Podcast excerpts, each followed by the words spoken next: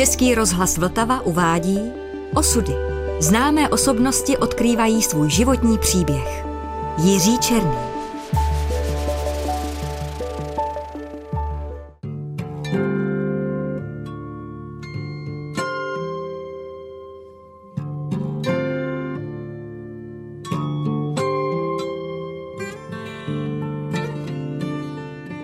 Pro mě melodie byla od samého začátku, to znamená od toho roku asi 64-5 důležitá, ale nikdy ne tolik jako od roku 69, když jsem už nemohl pracovat pro rozhlas. Když jsem potom jel v roce 74 poprvé do Anglie, tak jsem přemýšlel, jak to udělat, čím na hranicích ty celníky přesvědčit o tom, že když si třeba přivezu zpátky nějaké desky, takže to nemám na kšeft, ale že to potřebuju pro práci. Vzal jsem si obsah celého ročníku Melodie 1973 a tam jsem zjistil, že jsem napsal tolik článků, že ono to opravdu pak fungovalo i na těch hranicích. Do Anglie jsem se dostal vlastně na podruhé. Byl to nápad mojí druhé ženy Jitky. Všimla si toho, o čem já jsem předtím nikdy moc nepřemýšlel, že já pořád píšu o zahraniční hudbě, ale že jsem v té Anglii nikdy nebyl. Bylo to trošku absurdní, protože já jsem napsal se svou první ženou knížku o Beatles, knížku o světové populární hudbě, o amerických zpěvácích ale já, když jsem chtěl ty jakoby reportáže, aby trošku svítily, aby to mělo nějakého ducha autenticity, tak jsem musel si vzít mapy cizích měst, Londýna, Los Angeles, New Yorku, tam si říct, tak ten klub byl v téhle ulici a pak dělat chytrého a říkat, když dojdete za druhým rohem, zabočíte a tak. Jel jsem v 74. roce jako externí učitel na té lidové škole umění a to doporučení mě dal Petar Zapletal, hudební publicista, který byl taky členem KSČ a ten to napsal okamžitě. Ten mě vůbec několikrát v životě pomohl. Anglie, to byl pro mě nový svět. Všechno mi hrálo do ruky. Já jsem si v Melody Makerech a New Musical Express vyhledával, co z jara v květnu a v červnu se v tom Londýně bude dít, ale ono to šlo ještě lépe, než jsem si myslel. Hned nějak z kraje jsem zašel za jedním exulantem, Rostou Černým, textařem, který napsal si jako Dlouhý most a Oliver Twist a tyhle věci. Já jsem věděl, že tam dělal pro liverpoolskou televizi, ale že zrovna byl v Londýně v jedné inscenaci, tak jsem za ním zašel. Rostě Černý mě přivítal v šatně, říkal, neboj se, tady budou nahatý holky. A opravdu ta šatna byla plná dívek bez, protože to bylo takové zvláštní představení, včetně toho, že tam vyjelo obrovské akvárium a tam byli delfíni a ty rozvazovali vzadu plavky těma svýma tlamičkama. Takhle, když se to vykládá, tak je to cirkus, ale vypadalo to dobře, hlavně profesionálně, to muselo být ohromně zvládnuté. No a pak jsem tam viděl třeba v Charltonu takový festival od 11 dopoledne do 11 do půlnoci, kde třeba byla skupina Who. Já jsem měl vyčteno, že to je velké show, ale že když tam ten Keith Moon postaví ty dvě soupravy bicích, takže to je jak korunovace ruského cara, že to všechno svítí, no to mě nenapadlo. A takhle jeden zážitek šel za druhým. Večer jsem chodil na koncerty, v noci do biografu na hudební filmy, přes den taky. Abych neusínal, tak jsem kouřil cigarety, které já jinak vůbec nekouřím, jsem nekuřák. A měl jsem dojem, že za těch 14 dní jsem se o hudbě na kterou jsem jakoby v očích jiných byl odborník, dověděl víc než za celá tam předchozí léta. Tenkrát jsem pochopil, jaké to je třeba povzbudivé i pro lidi, kteří v životě v té Anglii nebyli, protože já dodnes narážím na to, 30 let po událostech, že si pamatují jednotlivé věty a třeba, když jsem popisoval ten festival, že když jsem viděl policajty na koních, tak jsem si říkal, ha, a teď to přijde temná tvář kapitalismu. No ale policajti se smáli, koně bezmála taky, festival proběh, policajti na koních odjeli a všechno to bylo jak z pohádky, včetně toho, že na tom stadionu v Charltonu vedle mě stál kluk, se kterým jsem tak jako začal mluvit a posléze se ukázalo, že on chodil s Johnem Lennonem do třídy. v tak to jsou věci, to vás musí mít ten pambu rád, aby vám takovýhle náhody nahrál. Melodii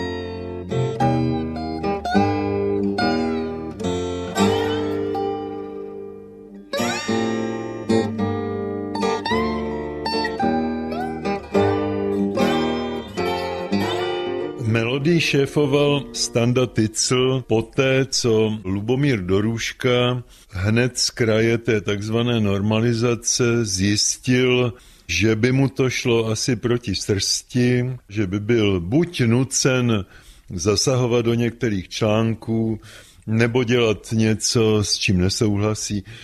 Takže Dorůška odešel do suprafonu, Standa Tycl to dělal, jak uměl, se svými hudebními zkušenostmi. On byl dobrý klarinetista například, ale hlavně to byl komerční inženýr. Bylo to tím trošku poznamenané, kde kdo z nás, autorů standu, kritizoval, ale jednou, když mě ty co řekl, já vím, ty bys to asi šéfoval líp než já, ale tu melodii by za tři čísla zavřeli tak jsem si říkal, ano, to je svatá pravda, zaplať pámbu za Tycla.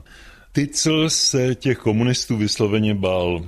Odolal námluvám KSČ, nikdy tam nevstoupil a bylo to opravdu velmi výjimečné v té době, aby časopis, který měl náklad přes 100 tisíc, aby takovýhle časopis měl nestranického šéf-redaktora. Já myslím, že to byla naprostá exkluzivita. Standa Tycl se pokusil to řešit tak, že chodil do VUMLu, do takzvané večerní univerzity marxismu-leninismu. Chudák z toho dostal žaludeční vředy, protože to na něj nějak bylo moc.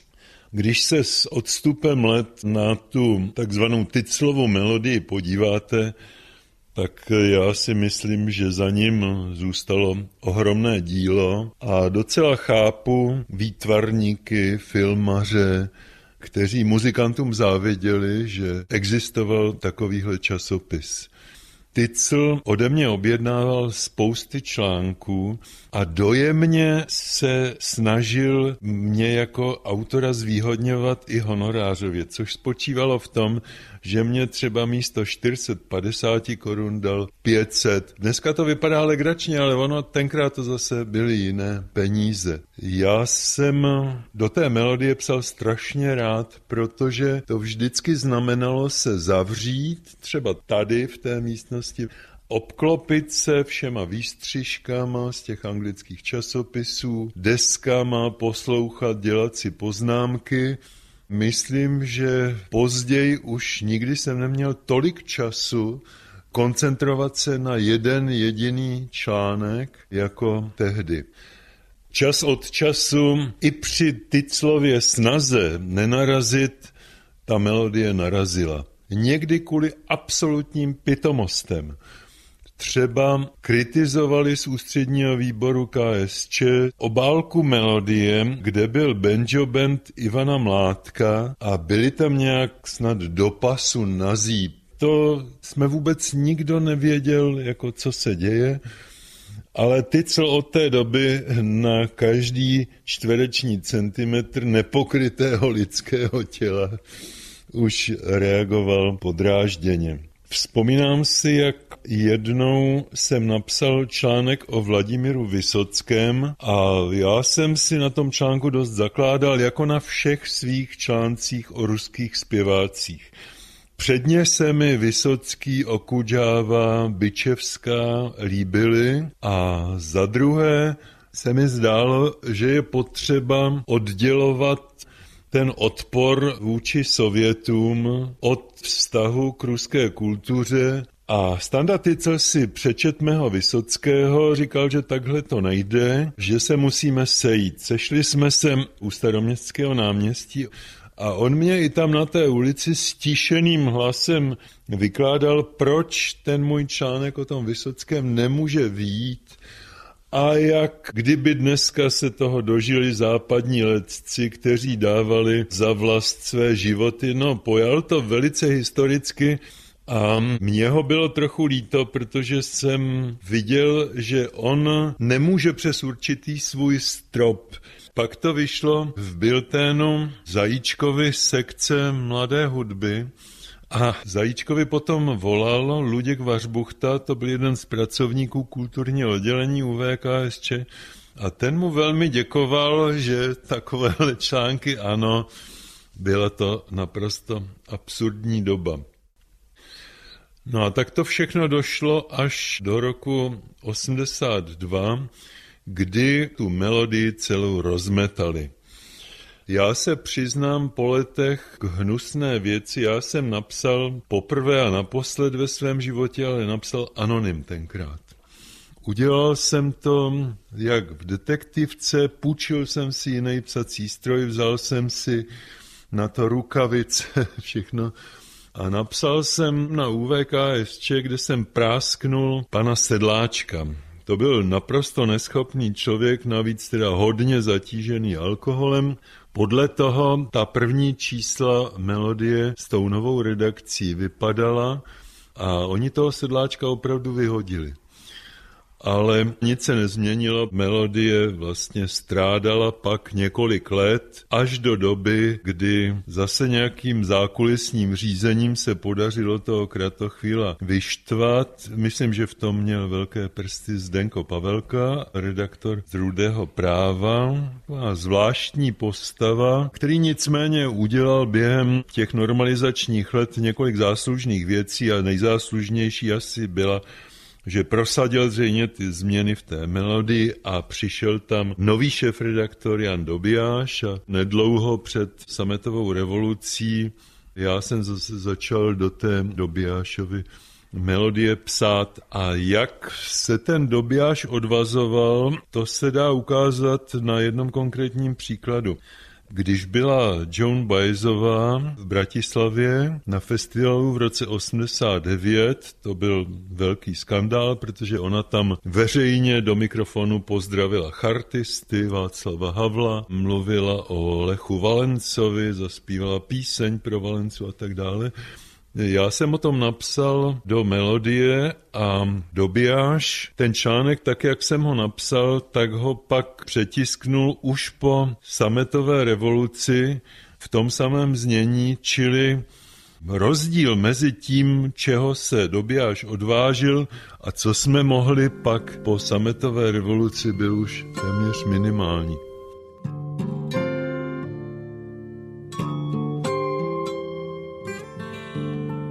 Když jsem se dozvěděl, že centrem jazzové sekce, tou ústřední postavou, je Karel Srb, dneska už se musí říkat Karel Srb starší, tak jsem se musel trošku pousmat, protože já jsem Karla Srpa poznal jako takového pomocníka, když Stanislav Tycl redigoval podnikový časopis Suprafonu Hudba pro radost, my, hudební kritici, hoši, co jsme spolu tenkrát mluvili, jsme si říkali, tak to je takový nějaký technik, trošku podržtaška. No to jsme se tedy šeredně mýlili, protože z Karla Strpa se vyklubala veliká osobnost, kolem níž vlastně rostla jazzová sekce a státní bezpečnost to vnímala jako centrum odporu proti komunistům.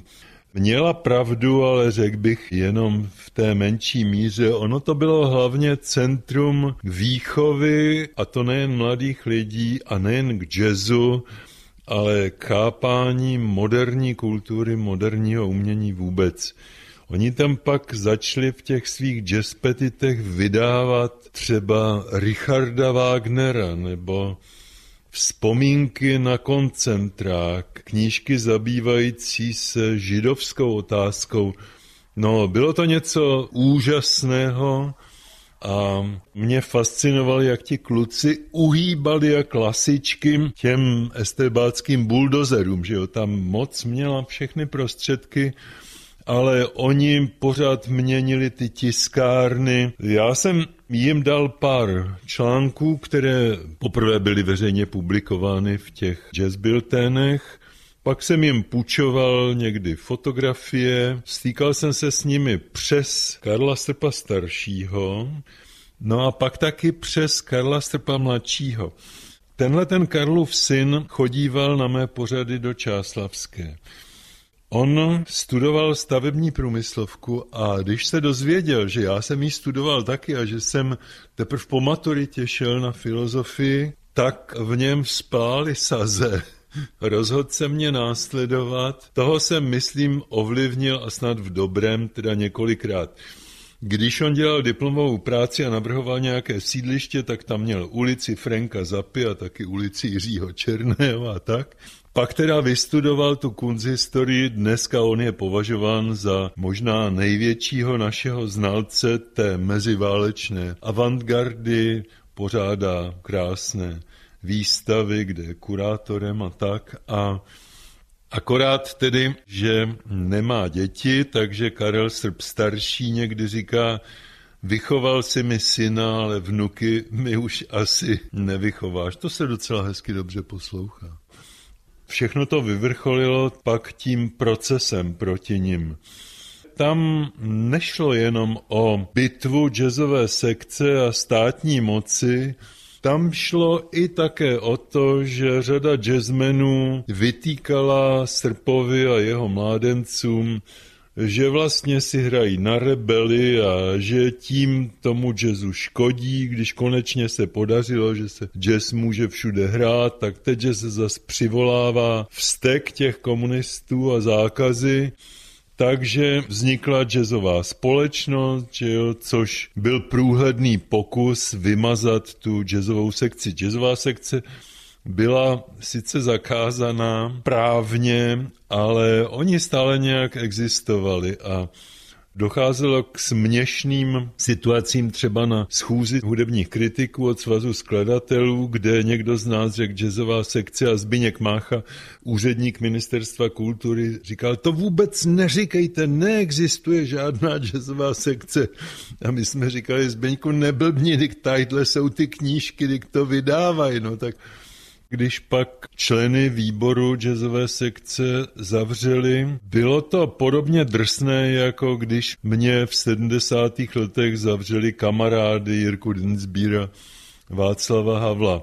A byla veliká radost, když se pak postupně vrátili všichni ti kluci z kriminálu. Vzpomínám si, jak se třeba u Srpů v bytě slavil návrat Karla to byl takový zvyk, že se tam sešli i ti předchozí takzvaní kriminálníci, že takže tam třeba byl Václav Havel a Karel Strip mu říkal, ale Vašku, já musím říct, že v kriminále bachaři na tebe vzpomínají jenom v dobrým.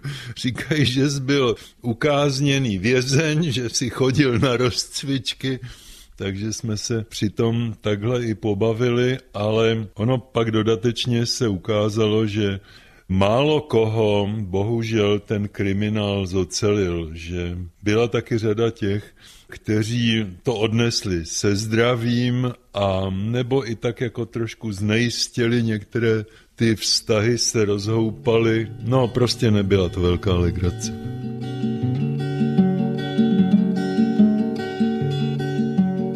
Jak jazzová sekce Strpová, tak sekce mladé hudby, kterou vymyslel, vedl a organizoval Láďa Zajíček, udělali mnoho dobrého, ale jejich vzájemné vztahy někdy přerostly ve vysloveně nepřátelské.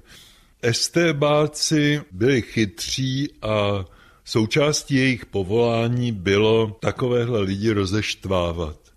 Já jsem se dostal do konfliktu s Láďou Zajíčkem, se kterým jinak jsem měl ještě užší vztahy než s tou sekcí jeden čas byl jakýmsi mým manažerem pro tu klubovou činnost. Pohádali jsme se právě o to, jak se zachovat ve chvíli, kdy ten režim a ta státní bezpečnost po té jazzové sekci jeli. On na mě křičel, říkal přede mnou, ale hlavně i na jiných místech, říkal, Černý to je staroba a on si hraje na tatíčka a vůbec nerozumí moderní hudbě. Fakt je, že jsem nerozuměl moderní technice a to jsem tomu Láďovi záviděl, protože to byl člověk, který tady první do těchto kruhů přines počítač, naučil spoustu lidí na tom pracovat. Mně bohužel ne, protože jsem byl liknavý. Láďa Zajíček přines videokazety, takže jeho zásluhou na rychtě třeba se promítal Jesus Christ Superstar, Zkrátka byl to velice podnikavý člověk, ale mně se zdálo, že občas je ochoten jít trošku přes mrtvoli. Jemu, a to bych teda rád zdůraznil, opravdu nešlo ani o peníze, ani o slávu. Celý svůj život neobětoval. Radostně nesl na oltář té techniky a té hudby, Podobně jako jeho jenom zdánlivý antipod Karel Srb starší, anebo vlastně i ten Karel Srb mladší, který dodnes nezná a nechce znát nic jiného než to moderní výtvarné umění. Za normálních okolností by se takovýhle lidé neměli a nemuseli dostat do konfliktu, za té takzvané normalizace, kdy normální nebylo nic a kdy nás ti komunisté rozeštvávali, jak jen uměli, tak bohužel jsme se dostávali i do hádek a my jsme vlastně s tím Vláďou Zajíčkem se nakonec rozešli docela ve zlém. Neméně důležitou organizátorskou osobností a neméně sympatickým člověkem, jako byli Srpové, Láďa Zajíček, byl Ivan Dvořák. Ten měl hrozně rád folk a vymyslel, jak organizovat folkové koncerty polozakázaných osobností Voňkové, Merty a dalších přes tělovýchovu. Někdy to bylo absurdní, protože třeba spolek chovatelů huculských koní to organizoval někdy jiný tělovýchovný spolek. A jednou jsem tomu Ivanovi Dvořákovi, když mě zorganizoval poslechový večer Voskovce a Vericha, říkal, to se tak blbě dělá na jeden večer, to bych chtělo celý týden festival. A pár dní na to říkal, no tak uděláme festival Voskovce a Vericha. K tomu došlo v roce 78. No, bylo to vlastně nedlouho po chartě, situace tenkrát nebyla příznivá, takovýmhle podnikům, kde už jenom na ta jména ti kulturní inspektoři, cenzoři a estébáci spozornili. Tenkrát byl takový obecný odpor vůči Jiřímu Voskovcovi jako exulantovi, že když třeba vycházely knížky textů Voskovce a Vericha, tak národní umělec Rybák v předmluvě vůbec ta dvě jména nepoužil, On o nich mluvil buď jako o protagonistech jenom, nebo použil jenom to V plus V. A v téhle situaci Ivan Dvořák nejenže v Radlicích v hostinci s příznačným názvem Za větrem zorganizoval od pondělka do pátku včetně pěti večerní festival, ke kterému vyšly takové programy tištěné a každý večer jsem tam já s pomocí zvukaře a mimochodem velkého znalce tématu Voskovec Severich Jindry Kučery hrál desky, nahrávky a povídal o tom. Třeba tam bylo část vystoupení Jana Vericha v roce 77 v Lucerně. To bylo nesmírně dojemné. Tam jsem si uvědomil, co všechno kolem toho Vericha bylo. Verich na jednu stranu se ocitl v Národním divadle na tom hnusném teatru, tak to se mu mělo velmi za zlé. Účast na téhleté antichartě, když televize to přenášela, Jiřina Švorcová tam opravdu mluvila jak pohanský zaříkávač. Byl to nehodné teda 20. století a českých kulturních tradic. Dobře, tak ten Verich tam bohužel tedy byl, ale pak na podzim v té Lucerně ho uvedl krásně Jiří Suchý na scénu. Verich jako nejen starý pán, ale opravdu nemocný, hubený, zbývaly mu tři roky života tak několika větama podal svědectví o tom, jak ten komunistický režim, který měl pozdrav čest práci, tak dovedl takovýmhle lidem tu práci vzít. Tak je strestal. A my jsme z toho hráli Především tu část, kde Verich říká, že žádný rozumný režim na světě nebere umělcům práci, a potom tu část, kde on říká, já tady mám jednoho kamaráda z New Yorku. Myslíte, že bych od vás chtěl moc, kdybych vás poprosil, aby on, až se tam vrátí, řekl Jiřímu Voskovcovi, že ten potlesk platí i pro něj. No tak já i teď, když o tom mluvím, tak málem to neřeknu, jak mě to znova dojímá.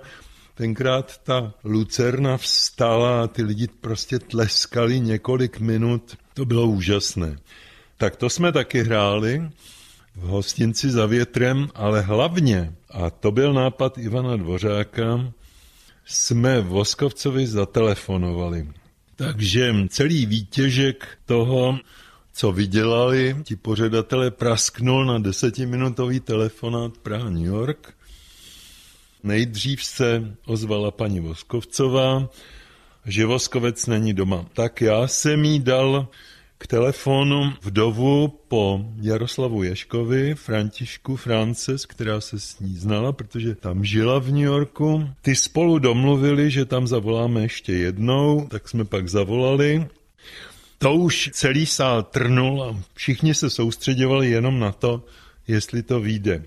Pak zavolal telefonista z centrály pražské, no a ten mluvil, jak kdyby skládal prezidentský slib. To bylo napětí nepopsatelné a říkal, pane Černý, máte tady pana Jiřího Vaskovce.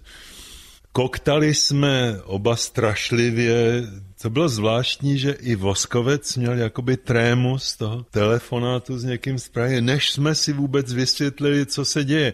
Já mu předtím psal, jemu ten dopis přišel pozdě.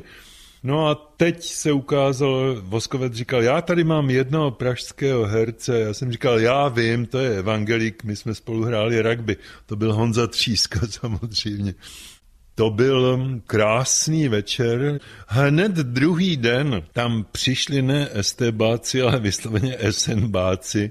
A ono, když do nabité hospody přijde asi šest chlapů v uniformě, tak to vypadá jak scéna z protektorátu, ale jenom tam udělali dusno, nic se nestalo, všechno to proběhlo. No a jezdili na to mladí lidé třeba až z Žadce, kteří zkrátka nechodili ten týden do školy, chodili za školu a chodili na Voskovce a Vericha.